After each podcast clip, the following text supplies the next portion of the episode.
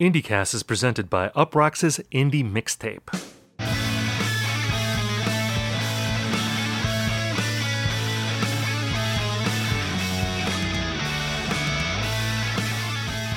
Hello everyone and welcome to IndieCast. On this show we talk about the biggest indie news of the week, we review albums, and we hash out trends. In this episode we're going to be talking about the so-called indie R and B scene of the early twenty tens that spawned The Weeknd and James Blake. My name is Stephen Hyden and I'm joined by my friend and co-host Ian Cohen. Ian, how are you? You know, as long as I've been writing about music, like on a semi-professional level, I mean you could take this back to me, you know, writing about, uh, you know, the presidents of the United States of America and three eleven in high school newspaper, college newspaper. Oh, wow.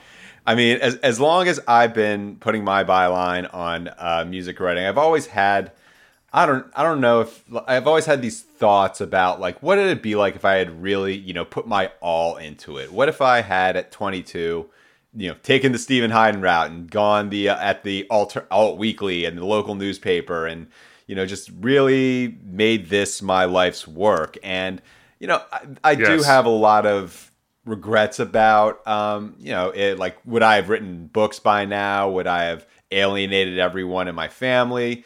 Um, and, yes. you know, m- all of it mostly positive. And then I, and then every February without fail, I wake up and realize that I would be professionally obligated to once again have an opinion about the Super Bowl halftime show, the Grammys, right. and the Rock and Roll yeah. Hall of Fame every year without yes. fail. And I don't know, yeah. with the Rock and Roll Hall of Fame, when that stuff started popping up uh, the other day, I like was this close to wishing for, like, you know, like Groundhog's Day, like six more weeks of guitar smashing etiquette discourse if I did not have to hear oh, man. people pretend to care about the Rock and Roll Hall of Fame anymore, you know? you, you know, I mean, I... I was joking with you uh, before we started recording, but I actually think this might be a good idea, is that if we just brand this beginning banter segment where we just talk about what's going on, if we just call it, like, the most annoying music narrative of the week, because I feel like I feel like that's what we end up talking about, like, just what was the most annoying thing that people were hung up on, uh, you know, d- during the previous, you know, few days, because I, I feel like there's always something, and this week, yeah, there was really oh a cavalcade. Oh, my God. Yeah, you had you had Phoebe Bridgers smashing the guitar, which uh, lasted that, that that that discourse lasted way longer than I expected. I figured, okay, we'll burn ourselves out with this by Sunday. Monday we'll reboot and we'll just forget what happened, and we get the Super Bowl going on. You know, people are gonna you know be distracted by that. And it was like you know like people still talking about that on Wednesday and yeah. Thursday, and and I don't know, like I had never heard the argument that, like, smashing a guitar is disrespectful to disadvantaged people. Before that, like, have yeah. you heard that argument being made? Like, um, I feel like that was a thing that I heard. Yeah. People say, like, oh, like it's very, it's, it's like a sign of privilege I, I, to smash a guitar. Which, by the way, she didn't even like really smash it. I'm sure she can still play that guitar. Yeah. You know, it's just give it to the, the the tech. I'm sure they just had to, like, you know, get a screwdriver out and yeah. straighten everything out. I don't know how to fix it. I mean, guitar, I, but. I've heard it's, I, you know, I've heard from musicians like that it's, I don't know, wasteful because, you know, the sort of people who would smash a guitar are probably smashing expensive guitars. And it's like, what the hell? I've got this, like, Dan Electro from, uh, you know, reverb dot com that I bought for eighty-five bucks, which, by the way, that's like the guitar that she smashed. It was like a super cheap guitar. And, I mean, people never really bring up, though, something about, like, you know, pyrotechnics, like uh, how that can be wasteful. And, I mean, I, like we said last week in the episode, like, people are just so bored and you really can't oh, go. Yeah. You can't go more than a few days without, like, Phoebe Bridgers' discourse anyway. So this I, just this just yeah, kind of is, aligns. She's a genius. She's a genius. Again, she is a genius. She, like, the way that she can make Uh, middle-aged men, like, embarrass themselves online uh, is amazing. She's got, it's like a Jedi mind trick that she is more skilled at than anyone I've ever yeah. seen. I mean, but, you know, it's like, if you read stories about The Who, like Pete Townsend smashing guitars, usually it's like they're, like, repairing those guitars after they smash them. It's not like they're just throwing them away. Especially, like, when they were first starting out, didn't have a lot of money. Or, like, Nirvana, even. I feel like the guitars that Kurt Cobain would smash, they didn't just, like, throw them away. Usually some someone would have to, like, you know, duct tape them back together so they could continue to use them. I also wonder, like, is if you're a famous musician and you, like, have, like, a hundred guitars, is that also wasteful? I mean, because you're just like hoarding guitars, and there's, you know, people out there who could be playing them theoretically. I mean, I don't know. I mean, I'm just trying to follow this train of thought to its farthest extreme. Um, but yeah, you talk about the Super Bowl halftime show. I have to say that, like, that is one of my least favorite think pieces oh. that gets written. And I've and no shots at anyone who wrote one this year, because I've had to do that in the past, where an editor wanted me to review the halftime show, where you end up sort of like projecting all these pretensions onto something that is, I think, just purely spectacle. And I think for the most part, no one really thinks that deeply about, other than, you know, oh, that was that was weird, or that was bad, or that was good. They don't really like look into the implications of a Super Bowl halftime show the way a music critic does. So, like, even more than the Rock and Roll Hall of Fame discourse, like, I'm really grateful that my editor didn't make me write about the halftime show this year. That's always the hardest thing to. Have you ever had to write a halftime show big piece? Well, I've not, but you know, the good news is maybe your editor said, "Hey, save it for IndieCast." But I mean, like, with the Super Bowl halftime show, like, it to me, you know, there, there, there's usually like, you know, some argument to be made about like, oh, how come they have Maroon five? Like, let's get, you know, this artist or whatnot. And I think they all align, like the Super Bowl halftime show, the Grammys, and um. you know, the, the Rock and Roll Hall of Fame, like, people want to use them as like platforms to discuss, like, you know, real issues within the music industry. Um, and yet at the same time, you have to realize, like, all these things are like, they're in, they're like industry awards, basically. Like, there's really not much, like, you could say, like, you know, do better Rock and Roll Hall of Fame, but like, they really have no incentive to do better. I mean, you know, at the very least, well, the, yeah. yeah, at the very least, the Grammys, like, even if, like, we spend our time, like, talking about, like, stuff that isn't the most popular stuff on earth. Um, at least the Grammys has some sort of dialogue with what's happening in the world. Like, the Grammys do have, like, a real-time impact on, um, you know, careers and so forth. Like, yeah, it would be cool if, like, Chic and, like, Fela Kuti got into the Rock and Roll Hall of Fame. Will it, like, alter, I don't know, the scales of justice in any way? Um, if, you know, some kid in Cleveland, Ohio goes to the Rock and Roll Hall of Fame when it's, like, open again and sees it. Um, it, I don't know. It just seems to me, it's like, do you really care, man?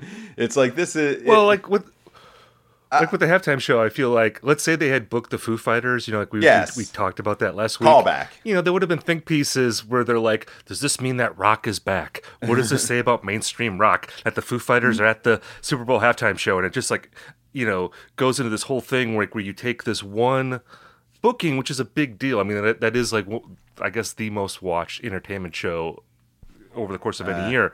But just taking that and then using that as, like, you know, taking the pulse of the industry in, in, in some way, which always irritates me, because that especially happens with, with, with rock bands.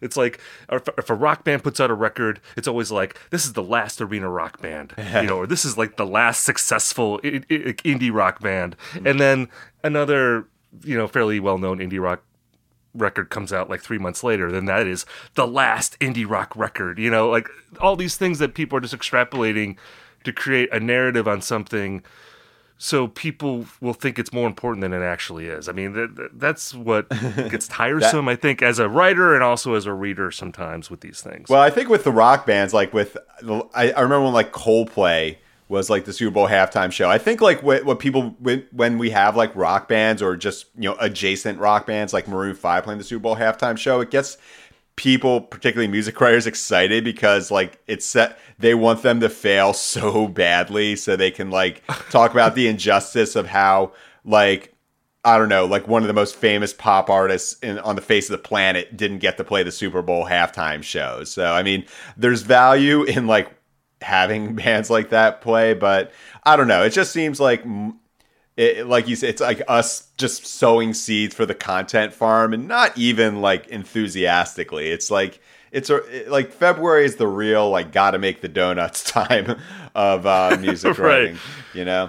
Yeah, absolutely. It, you know, another narrative too that came out of the Super Bowl, and this I, I would also nominate this for like most annoying music narrative of the week, was like the discussion over the Bruce Springsteen co- uh, commercial. Oh, like, yeah. The middle, like where, where he's in the Jeep and he's touching soil and he's Kansas, visiting church yeah. and, and all this stuff. And look, I'm going to be honest here. You know, I wasn't covering the Super Bowl. I was watching it purely just as a spectator. So like, you know, I feel like I was like most people who watch the Super Bowl. Like I was having some drinks.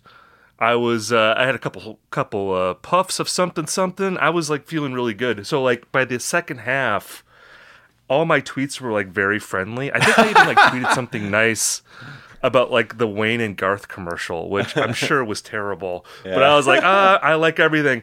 And I think I tweeted something nice about the Springsteen commercial, purely just as an aesthetic thing, because I was like, oh, it's Bruce Springsteen talking soulfully while touching dirt. Like, this is very nice. Not really thinking about the political implications of it, which I acknowledge is a pretty wishy-washy statement in that in that uh, commercial, uh, you know, to be nice about it. But apparently there's people that just watch the Super Bowl stone cold sober and hate everything.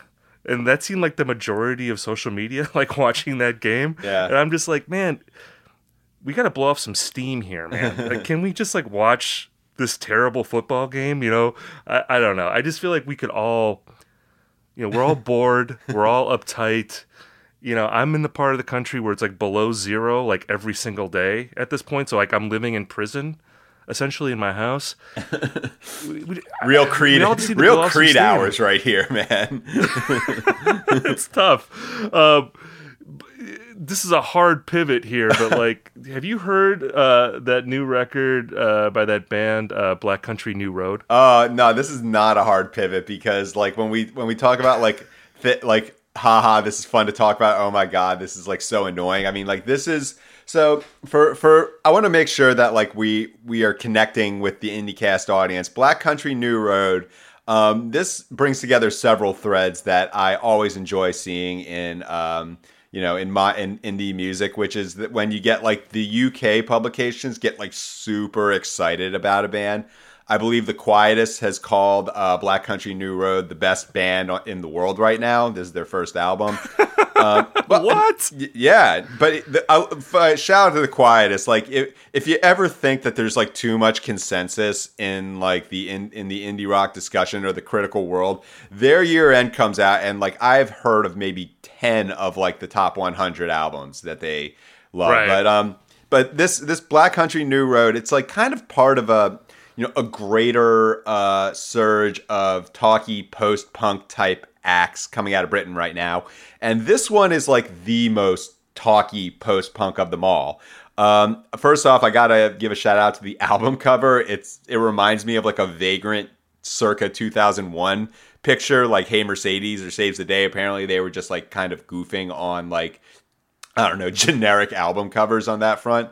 But so I- I've heard it described as like Nick or like car seat headrest if Or like if he was into like U K post-punk, or like if Nick Cave was reading Twitter or something along those lines, and with like Klezmer music. In yeah, the background. yeah. So and you gotta you gotta work in the Klezmer yes. element here, because I feel like this record is like, and we've talked about this, how we always are looking for bands that um, stir the pot. Are sort yeah.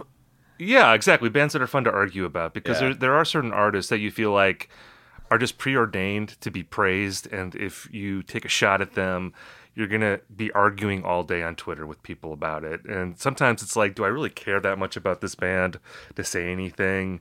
You know, I don't know. Like, they're not that significant. You know, I don't know if I would really like want to have an argument about this band. But this is one of those bands where I feel like you are equal parts people loving them and people who can't stand them. And I know yeah. for me, like, I'm kind of in the middle.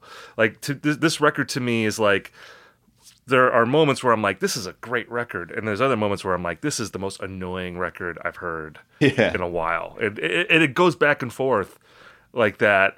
And I appreciate it on that level, because it's not a boring record at all. Oh, I don't no, think. It isn't. Well, I mean, it, to me, it kind of gets a little bit boring. I mean, like, first off, I got to say the instrumental uh, that leads out the album, that one, I, I can fully go in for that one. But um, you know, just that's the Klezmer-y one, isn't yeah, it? Isn't yeah, yeah, like the I've, most Klezmer heavy one. Yeah, I, I do fuck with that song, but um, yeah, it's it it you're right in that like it's an album meant to be argued about. Like I think quite often, particularly as I don't know, our discussions uh, in, in the general sphere go more towards like you know, kind of pop and like centrist indie rock. Like I would just love to see someone like just write this like three thousand word screed about how much they hate like Weather Station or something like that. Like, but you can't really imagine it. Like, not that that record's like bad. I, you know, it's a good record, but it's not one that seems to inspire like a lot of animus on the other side of things. And like, I think with a lot of bands like Black Country New Road and like Black MIDI,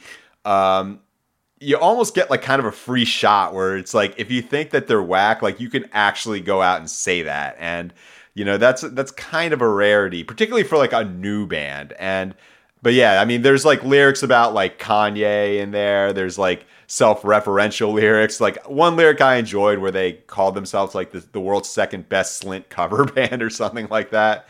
Um, I mean, right. it, it, it, I, when I listened to this record, um, someone, Uh, someone uh, brought up that, that it reminded them of like uh, Frog Eyes and like Sunset Rubdown, like all this like kind of artsy stuff from two thousand, you know, the early two thousands or the mid two thousands. Um, that, oh yeah, and, I love Sunset Rubdown. Yeah. And and I don't think it's as catchy as that no, record. But but I think he's right in the sense that like if I were twenty-four, like the same age I was when I discovered those bands, I would probably think that this is the most important band right now, because I think that's an age oh, where, yeah. where where you like get a you try to get like a greater sense of like music should be like important and it should be challenging. It's like, you know, I uh that it's just it's not enough to like music you like just because you think it sounds good, and um you know, you haven't quite developed that sense of self yet, so it's done through like Like, I, I hear from so many people I talk to about, like, emo music, how, like, they loved it when they were up to eighteen. And then from eighteen to, like, twenty-eight,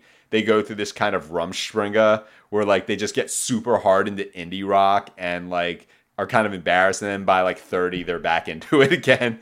Like, this is, this is early, this is, like, early to mid-twenties, like, this is what music should be type music. And I have to appreciate that on that level. Well, and also, I mean, and this is a record, too, that I look forward to revisiting, and I feel yeah. like the parts that annoy me could come to be my favorite parts of the record. I mean, one thing that I think I would like to hear from more artists are is just a willingness to be obnoxious sometimes, yes. or to do things that might be perceived as obnoxious, whether it's because you're really noisy or, like, grating, like that kind of stuff, which I feel like has really been sort of worked out of music in general, I guess, because of the streaming age and like how easy it is to just skip over something. And there seems like there is this common fear that like if you don't grab people immediately, that they're going to change the song. Yeah. And uh, I worry that like you're going to lose a band, and this is a band I know you don't like, but like I love Fiery Furnaces, like a record like Blueberry Boat, like where you have like the record starts with like three or four minutes of like a drum machine and like a squeaking noise, and you're like, where's the song going? And you might hear that the first time and think that it's totally annoying, and then you sit with it a little bit longer and you come to really love it. And uh, I just think that willingness to be annoying and obnoxious is really brave and kind of admirable, even when it is annoying me. Absolutely. And I, I appreciate it, even if like it's not really hitting me right away. Yeah. So, uh, So I would we'll do, check out that record. By I would the way. do anything like you. I my my feelings on Blueberry Boat are not a secret, but I would just love for a record of that nature to come around, where it's like the sort of thing that um, a certain subset of the you know indie rock sphere just absolutely loves, and other people get like confused as shit about. And because I think it's really been a while where there's been something that proprietary to uh, you know people who are into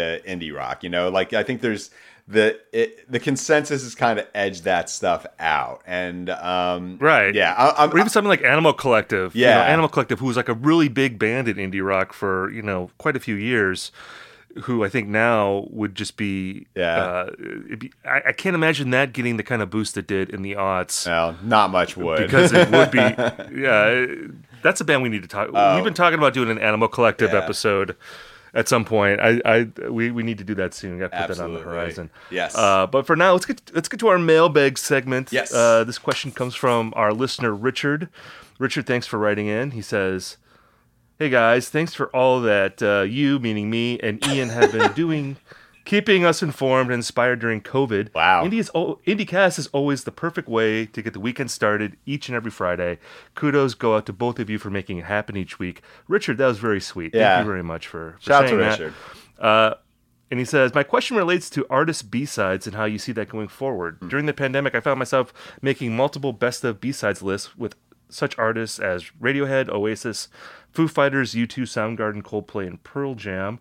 I would even argue that an Oasis Best of B-Sides playlist is better than an Oasis Best of Albums Cuts playlist. Um, and we also see legacy artists such as Tom Petty releasing all of his Wallflowers B-Sides, as well as The Boss. He's known for his B-Sides as well. But in today's world, are we going to see the same uh, cadence of B-Sides material from past and present artists? It seems as though in the streaming age, the new normal is to release an album with an extra track that didn't make the record, or to ran- randomly release songs as a mini E P or a two-track release. Has streaming killed the B-side, or is it a shift to a different format where we don't have to wait all these years to hear unreleased songs anymore? Uh, that question, again, is from Richard. Um, this is a great question. Because... Uh, I say this as someone, because I love B-sides. I love a lot of the artists that you mentioned uh, there, who are all, you know, many of them are known for their great B-sides. I feel like we need to explain what this is, maybe, to some people, because yeah. it seems very anachronistic. But, like, you know, let's say, like, in the nineties, you loved Oasis or you love Smashing Pumpkins, and like you listen to their albums constantly, almost to the point of like being sick of them.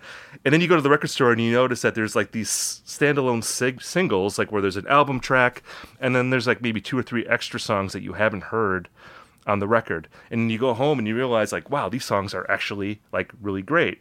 And that was something that was like pretty common uh, in like the pre-streaming age. You'd have these songs that you kind of had to literally kind of physically dig for, that were, you know, situated outside of albums, and it felt like, you know, like a nice little added bonus. It was really fun. Um, and as someone who grew up in that time, I romanticize that. I, I'm someone who sometimes feels that like the internet sort of flattened everything and made it impossible to say that this is an album, this is a single, this is a B-side. Everything kind of gets dumped in the same bucket now, which uh, on one hand, I think that's great because it makes it more accessible. I think you can also say, as someone who wouldn't romanticize, you know, that sort of singles format, that you could call that a form of price gouging, you know, because you did kind of force people to buy like three new songs for like ten dollars or twelve dollars. I mean, that was a common occurrence back then. Yeah. um, so there's a lot of things to criticize about that. Uh, but, you know, I am a person who came up in that era, so I still have some affinity for that. Um, and I don't know. I mean, it does seem, though, that, like, I mean, B-sides, I don't know how you would even do that unless yeah. you made a point, like, a, a band made a point of, like, making, like, a seven-inch that was only in a physical format that had a B-side that you couldn't stream. Like, that's really the only way you could do that, mm. I think, and have it exist as a B-side. Uh, but I don't know. I, I mean, what do you think about this? I mean, it seems like B-sides as a concept are pretty much done, though. Yeah, I mean, just right? just just by definition, like a B-side can't really exist unless, you know, you have an A-side, and uh, like it, it speaks specifically to the physical format. And so I think that like the terminology that's going to be used going forward is like maybe album track and non-album track. But as you know, our kind uh, reader Richard points out, Uh, the album format isn't really, uh, it, we're, we're shifting away from that. And, you know, as far as B-sides go, like in my experience, I mean, I, you, you, you point like I, people will never, you know, know the feeling of like seeing like, where did this Radiohead like single come from? Like, uh, you know, you see the Airbag one in stores and it's like, wow, now I can hear this song Palo Alto. And it's like, oh, I just spent seven bucks on a two-minute instrumental. Ha, look, wow, that's awesome. Like, I'm seventeen years old and I have no money whatsoever. What a great, what a great expenditure. But um, yeah, I, there is, particularly with like Smashing Pumpkins you brought up, like I think if like all those songs were available at all times, things like, you know, Pisces Iscariot and The Airplane Flies High wouldn't feel quite as special anymore. Um, and also, like, I just gotta, I just gotta say that, like, a- about Apple Music's, like, you know, retroactive adding of B-sides. Um, I think we see that more and more, like Richard pointed out, like, just, um, artists just, you know, they get songs like, okay, let's, let's, let's have this opportunity to, like, you know, put this back in the news again, and we'll just put, you know, more songs on it. It's now it's the deluxe version. And that happened with uh, Lil Baby's My Turn last year, which is probably, like, the biggest hip hop record of two thousand twenty. You know, it really wasn't what it was until the deluxe version came out. And so, um, you know, I, I, I think with where, I think with like where they're at, like, they don't really exist. Like, artists just kind of need to be in the news now, and there's really no incentive to hold back B-sides. Um, and so I think what we're seeing already are more E Ps. I think we're seeing more uh, one-off singles, like more demos just pe- being put out there in real time. And um, maybe as, I don't know, live music or, you know, things get closer back to normal, you might see uh, artists just try to bundle them, and so they can get reviewed. Um, I don't think we've seen... I think that this part is very much in flux right now. Um, and... Yeah, we're not going to have a Yellow Ledbetter, you know, whatever, whatever your experience, right. your, whatever. I mean, I, I think we can use Le- Yellow Ledbetter as like a, a frame of reference, given the guy, uh, you know, given Richard pointed out, like, he, you know, Foo Fighters, Coldplay, Soundgarden, Pearl Jam, like, he's one of our people. So, um, right. Yeah. I, yeah. Just the idea of, like, I, I guess, like, because yeah, there, there's always going to be songs that, like, didn't make it on a record that are going to be, like you said, positioned as, like, non-album tracks, mm-hmm. but like that romanticized idea. idea of a B-side, which is like a song that um, is maybe off the beaten path, yeah, that you have to, like, dig for a little bit. Um, that I think was a product of the physical media age. And again, I think there were great things about that. There's also things that if you don't have nostalgic attachment to that era, you can mm. easily criticize it and say that it was bad at this, because it's like, you know, why wouldn't Yellow Ledbetter or Acquiesce or uh you know Starla or whatever, like, why couldn't these songs just be available? I mean, Starla is a bad example because that was put on Pisces Iscariot, but um you know so it's both things, and it's something, it's one of those many things that if you're an old person you can feel bad about yeah. going away, and no one else will care. um Let's pivot now to our main topic of discussion in this episode, which is looking back at indie R and B, alternative R and B, P B R and B, all hipster R and B, yeah. that whole thing, um, which occurred, that as a fad, I guess, really kind of begins ten years ago. Yes. And we're talking about it because this week marks the tenth anniversary of one of the big records, I guess, of that scene or movement or whatever you want to call it, which is the self-titled debut by James Blake. Um, there was also, of course... The Weeknd's Halftime Show, which yes. we've already talked about. Uh, Weeknd, of course, being a big artist uh, associated with indie R and B, and now he is... I mean, can we just call him the biggest pop star in the world? No, right beca- I mean, no, like, because I don't think he's bigger than, like, say, Taylor Swift or Beyonce or Rihanna, but okay. like, he's definitely up there. I think he's bigger than Beyonce at this point. I mean, like, Blinding Lights is, like, I think closing in on two billion streams. I mean, Beyonce, I think, is more famous than him. Yeah. But in terms of, like, statistics, yeah. like, The Weeknd, I think, uh, is, yeah. yeah, maybe second to Taylor Swift. Yeah. He's for sure, like, top three, top five yeah. pop stars in the world. Yeah. Uh, which is, like, a, an incredible path for him over the past decade. Mind-blowing. Uh, that he's taken. But, um... what is indie R and B if you're not familiar with it? Well, it was basically like this gaggle of like non-connected artists that really kind of came, I think, into prominence around twenty eleven yeah. that put out records that intersected indie rock, R and B, and electronic music. And I, I feel like it diverges from mainstream R and B, at least of that time, in terms of like the disposition of like a lot of these artists. Like they were more sort of introverted, not really interested in like creating like obvious pop hits, you know, not very like, I guess, like it's not like dance music really, it's like very insular. Um, I think that like in terms of like the indie influence, I feel like Bon Iver oh, yeah. was a huge thing on, on these artists. It's sort of like if you wanted to make like your, your like cabin record, but instead of referencing like folk music, you were referencing like eighties and nineties R and B. Yeah. Like that seemed to be like the, the sort of nut shell description of how you could talk about a lot of these artists. Um, I actually uh, looked up uh, Anisu Anisu Ababa uh, think piece about indie R and B from twenty eleven because uh, he was writing about this, and, and he had a list of like records that came out from twenty eleven that he associated with this, and it's a pretty interesting list because yeah. some of these artists are still, you know, very well regarded. You have Frank Ocean on here, Nostalgia yep. Ultra. You have Solange, mm-hmm. uh, Say for the Time Being. Obviously, she's really big. Janelle Monáe, the Arc Android. Oh, man. Um, The Weeknd, obviously. Uh, James Blake is not on this list, which I think is interesting. Um, uh. But uh, you have... Th- but then you have, like, How to Dress Well. You have Active Child. You have... Oh, yeah, those are... Uh, Jay Davy. Negative... Yeah, you're you're uh, yeah, you're a big How to Dress yeah, Well I, fan. Like, did I you, like, know I know you're about to go there. Well, but... no, I'm not gonna. I mean, look. Um, yeah.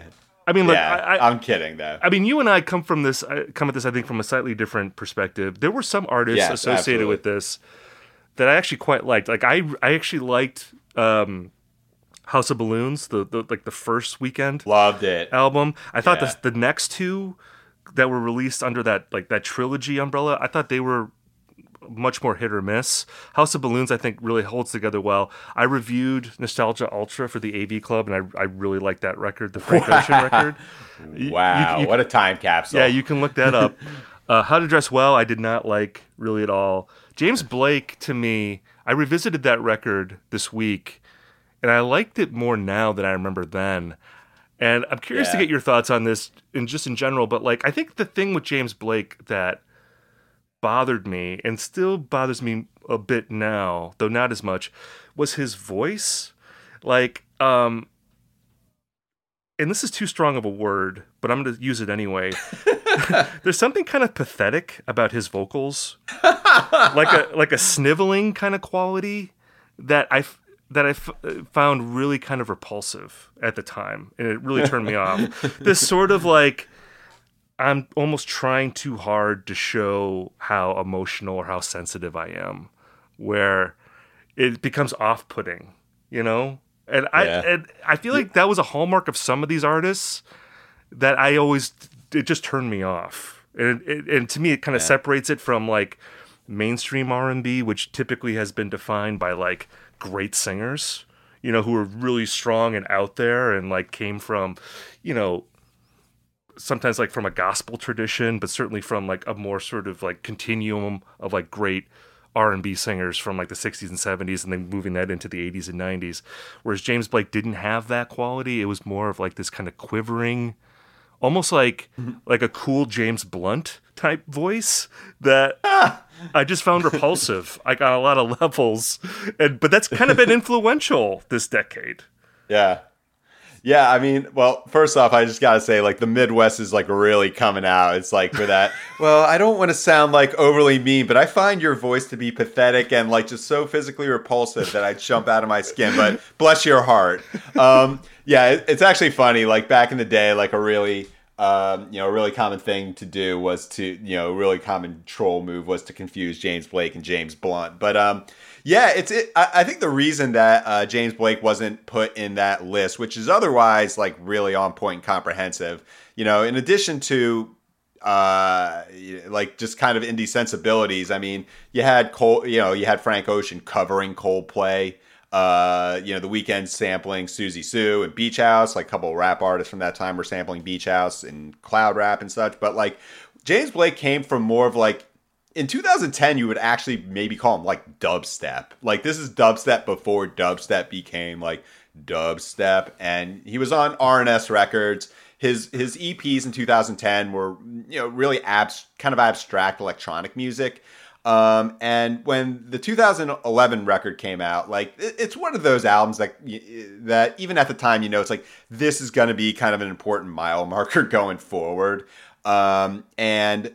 At the, you know, at the time, I remember, like, I remember I was like at ground zero for this stuff at Pitchfork, and like, I remember having like a conversation uh, with other guys there where it's like, it, it came out around the same time as Cut Copy's Zonoscope, which is, of course, their kind of lesser follow up to In Ghost Colors, which is, you know, one of the greatest records of its time. But it, I remember the, I like the way the conversation. Too, yeah, Zonoscope's got it's solid.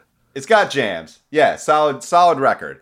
Um, and I remember at the time there was just the com- like the conversation seemed to go like, well, I think we actually like this cut copy record better, but we know that like the James Blake one is more important in a way. Um, and I think that's kind of held up, you know, over the years. Like when you look back at, I, I listened to this record as well, um, very recently, James Blake self-titled, and yeah, there's the that vocal affectation that I think Bon Iver definitely also has some blame for this becoming like one of the dominant singing nodes of like the twenty tens. Um, but it, I mean, it holds up in the, it, there's like some incredible songs and others that I just cannot remember ten years later for the life of me.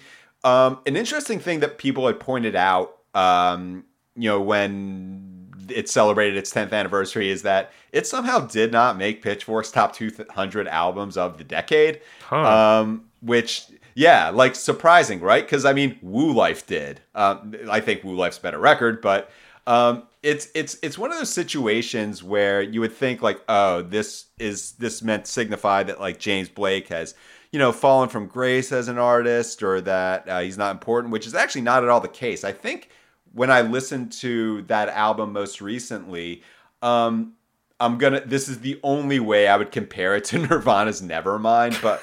Uh, It, when I hear that record now, I, I just get inundated with the presence of all the terrible music that it inspired.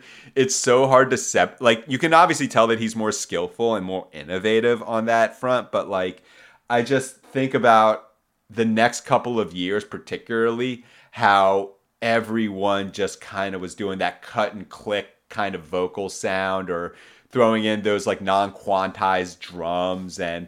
Um, and also like with James Blake, just the fact that he made like pretty boring music going forward. Um, he became much more conventional. And I think where we get into the reason we can talk about him as being in this realm of indie R and B is that, you know, you had mentioned like when this stuff was first getting started, people were getting to Coldplay and Beach House and so forth. But like James Blake really got adopted super quick into a lot of uh, indie R and B slash rappers, like kind of uh, coteries, you know, like he was he was guy hanging out with like Tyler the Creator, um, you know, Chance the Rapper. I think those two lived together in L A, um, uh, and so forth. And so it was kind of hard to be honest in a way about like how boring a lot of his music became, because It, it it became kind of an, it's like, well, if you don't like James Blake, you're not down with what the kids are listening to. And that's why I found it also interesting that we also celebrated the ten year anniversary of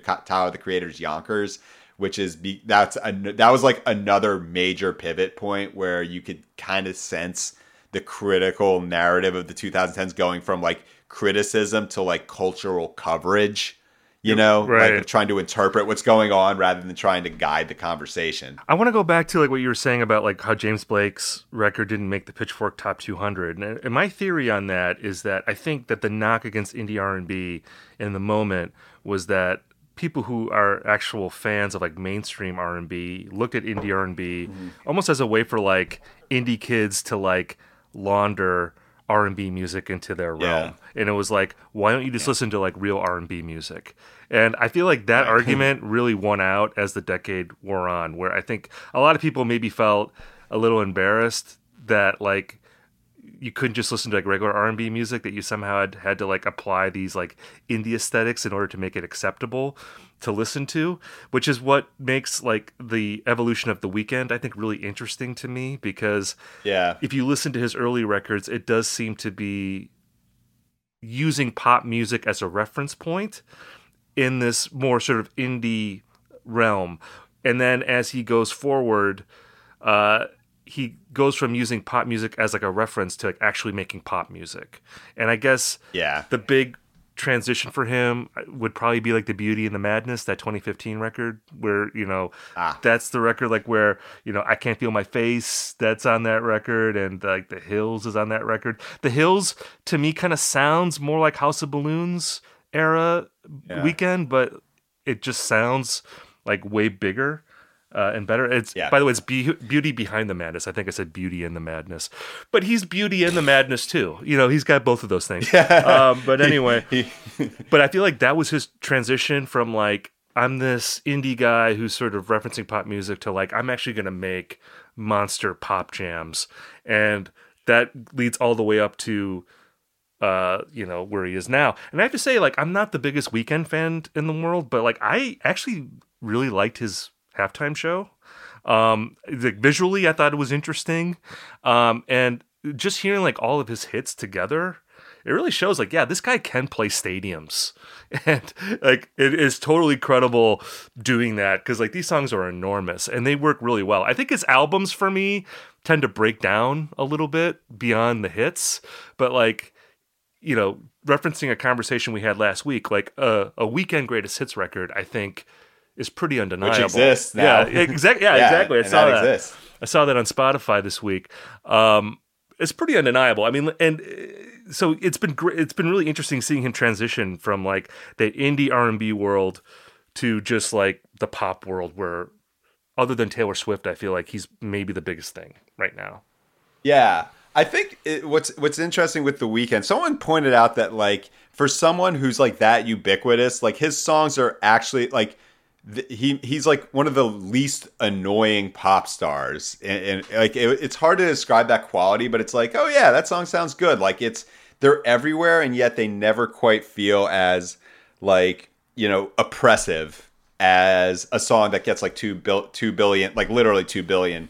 Uh, Spotify plays can be. But yeah, with The Weeknd, um, his trajectory is not all that different than a lot of the people that you had mentioned already, like How to Dress Well or Entre Nouveau, um, where they go from this more like kind of vaporous uh, post-Drake sort of sound to like actual pop music. And the fact that like The Weeknd could stick the landing, like, I mean, let's artists like that coming from an indie world. Like I actually, I actually remember, um, I love like for, I, I was like first getting off drugs and alcohol, like getting sober in March of two thousand eleven, which is like funny because like the House of, like I loved House of Balloons, maybe because I could live vicariously through it.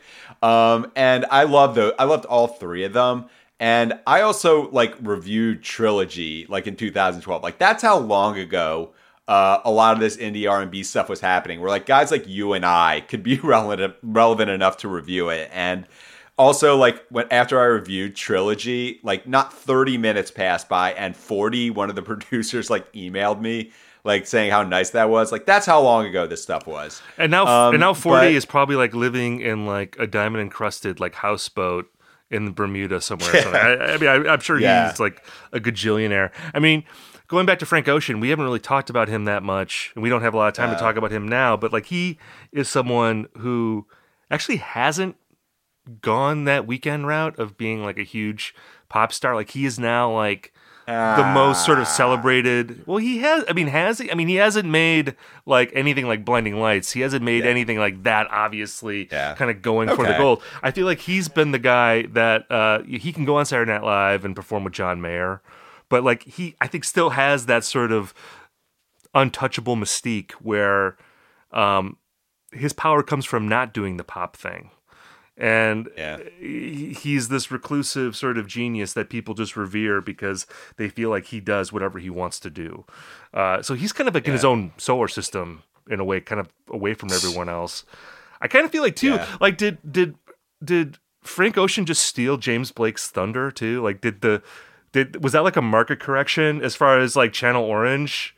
Cause I feel well, like, I feel like he, thing. I feel like he took over the like introspective, quiet, like, indie R and B lane, just hijacked it, and like James Blake never had a chance after he made well, Channel Orange. I, I think there, I think there's room for both. Obviously, like I mean, James Blake is still like he's not at the level of say like Frank Ocean, but he's still like enormous. Like for someone of his like coming from where he's from, I just think that you know now I think it, James Blake might actually be going more that route. Like he seems like have a bit of celebrity going on and a desire to like interface with the public. I think like fr- like Channel Orange was just so huge it could it would blot out basically anything else that was going on aside from like say Kendrick Lamar in two thousand twelve. But like also James Blake, he was you know on that record with um was it King's Dead from the Black Panther soundtrack as well. So that kind of just shows uh, James, like the level of like James Blake infiltration into uh, pop music. I think he's like more just kind of seen as this like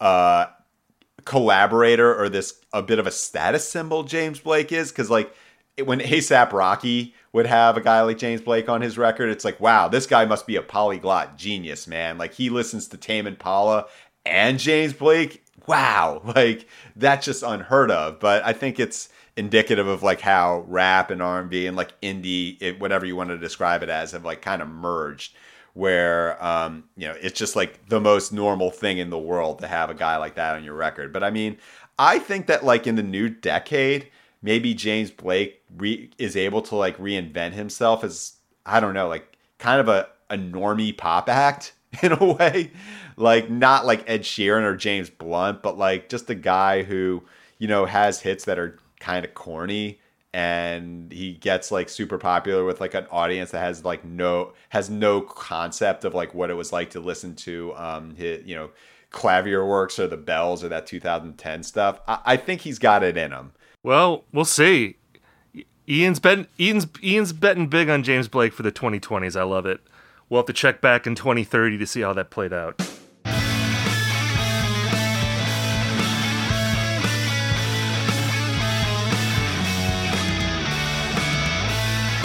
We've now reached the part of our episode called Recommendation Corner, where we each talk about something that we're into this week. Ian, why don't you go first? So, you know, after an, a, a, after a entire episode of like talking about like the most ubiquitous, uh, centrist, uh, universally beloved stuff on earth, I have to be true to myself and true to the people who, you know, probably listen to Recommendation Corner for my recommendation, and bring up a, I would say, very divisive and a small niche type band called For Your Health.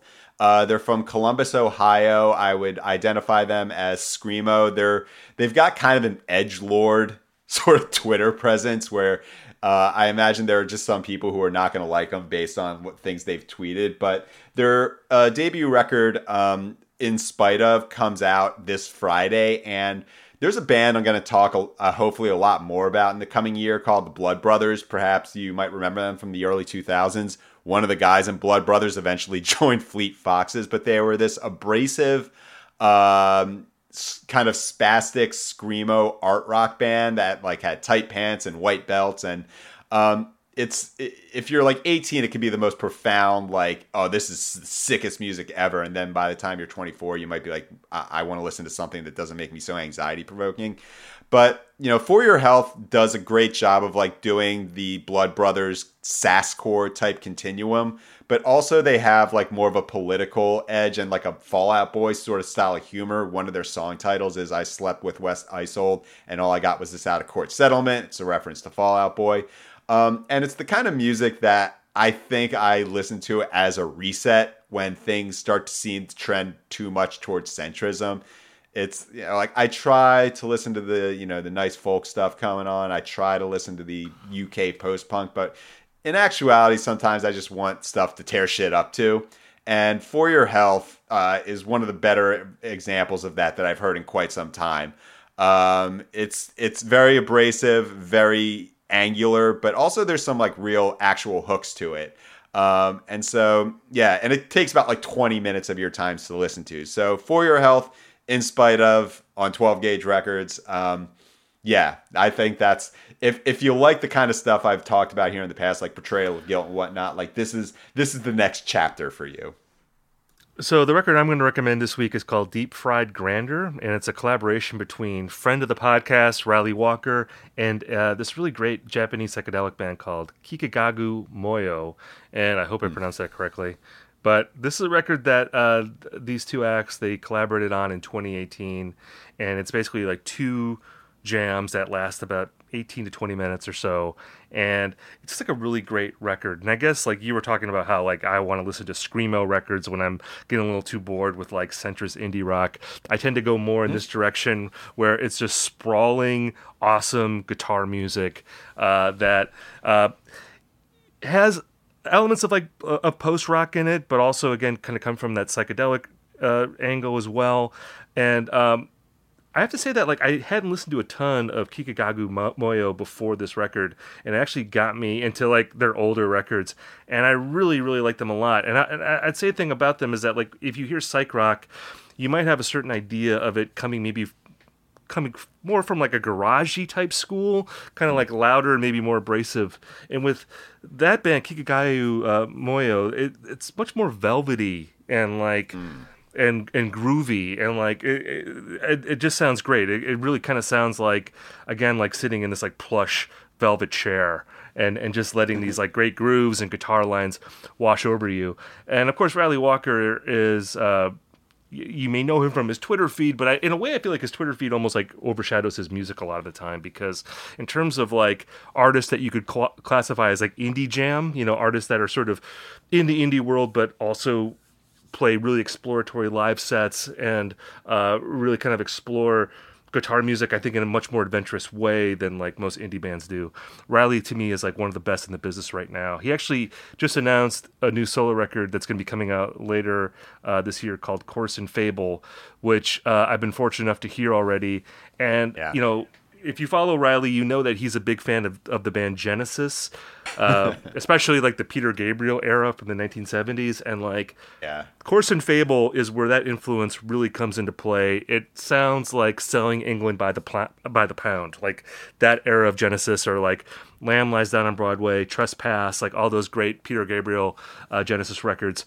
Uh, Riley's really drawing from that. And he's like found a way to like really kind of make it his own. And that's a great record that I'll, I'm sure I'll be talking about later on yeah. uh, this year. So, um, but for now, definitely go on Bandcamp and get that record, Deep Fried Grandeur.